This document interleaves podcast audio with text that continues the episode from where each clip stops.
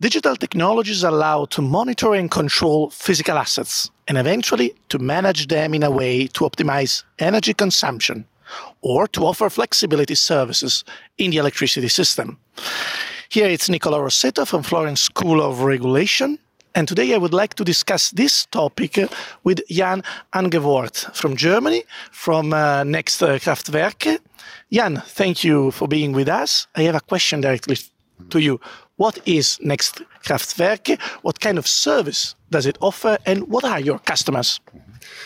Um, yeah, Next Kraftwerke is the operator of a rather large scale virtual power plant. So we are an aggregator who uses digital technologies to network um, decentralized assets. So, what are decentralized assets in our mind? I mean, we have independent generators, a lot of them in Europe that we have uh, hooked up to our system. We have um, consumers, C&I, commercial and industrial consumers that are part of our system. We also have first batteries uh, from EVs or stationary batteries that take part in our platform, basically. So what do we do with them then?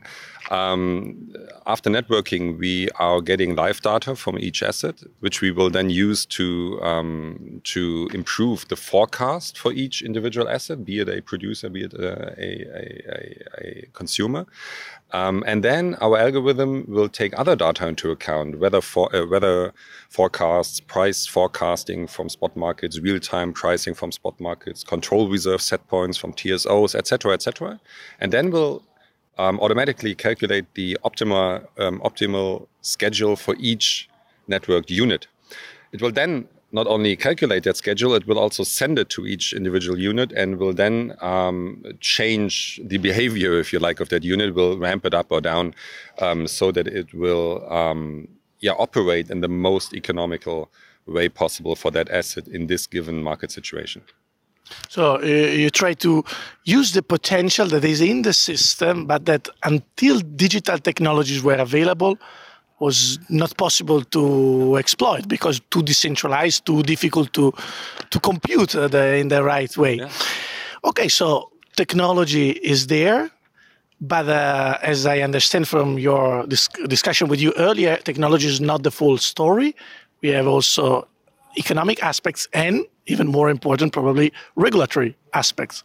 Could you elaborate on that? Yes, um, we have mainly two things from a uh, very high vantage point. We have uh, that that are slowing down the progress, if you if you want, of flexibility from decentralized assets. Um, one is that the market conditions in many European countries are not really favorable right now. You know, everyone is talking about the need for flexibility in a decarbonized system, in a decentralized system that is relying on very cheap solar and wind, which is completely true. We don't have to argue about that. But what we are seeing today is that we still have so much overcapacity from the conventional world um, that new flexibility options um, like ours get into the system, get into the market. But in order to to grow more, we need more room basically, and more flexibility pricing that really sets an incentive for our customers again that of course want to be paid as well.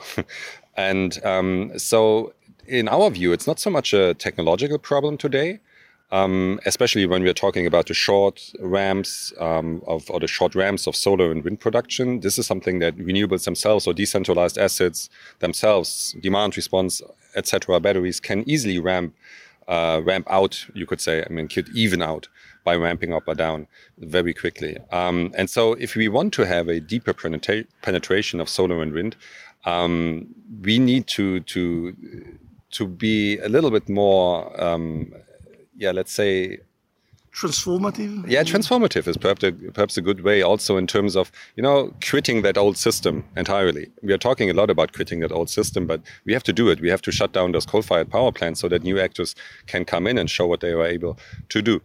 Um, and secondly on the regulatory um, um, terrain it's i mean there is good and bad news as always. Um, aggregators are being recognized as one of the current and future um, players in the energy markets.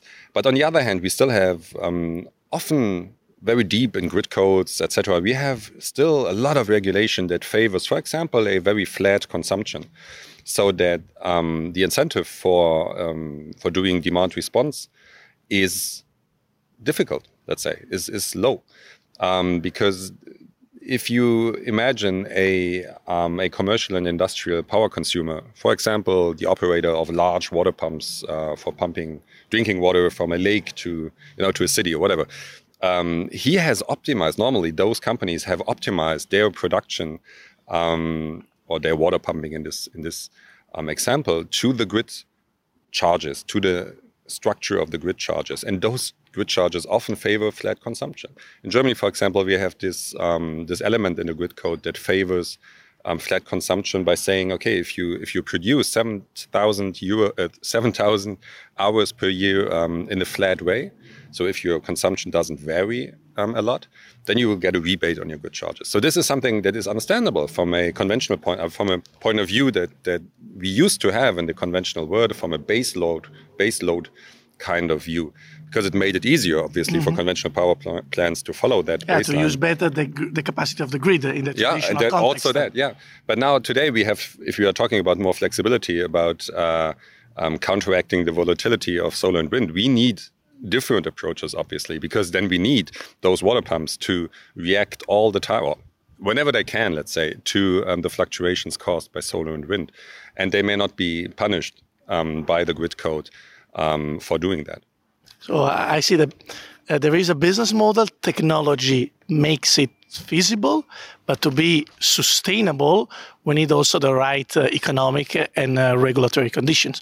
And we don't have to forget, uh, of course, the, the customer. For instance, in your case, you highlighted that you, for the moment, address commercial and industrial customer while households are still an unexplored territory, right? Yes, that's true. Um, we are, of course, looking at um, movements in the um, residential sector, like peer-to-peer trading, etc., um, rollout of smart meters, and all of this is very promising um, and will be um, of value and of substance, um, and we believe in the future when we have this higher need for flexibility.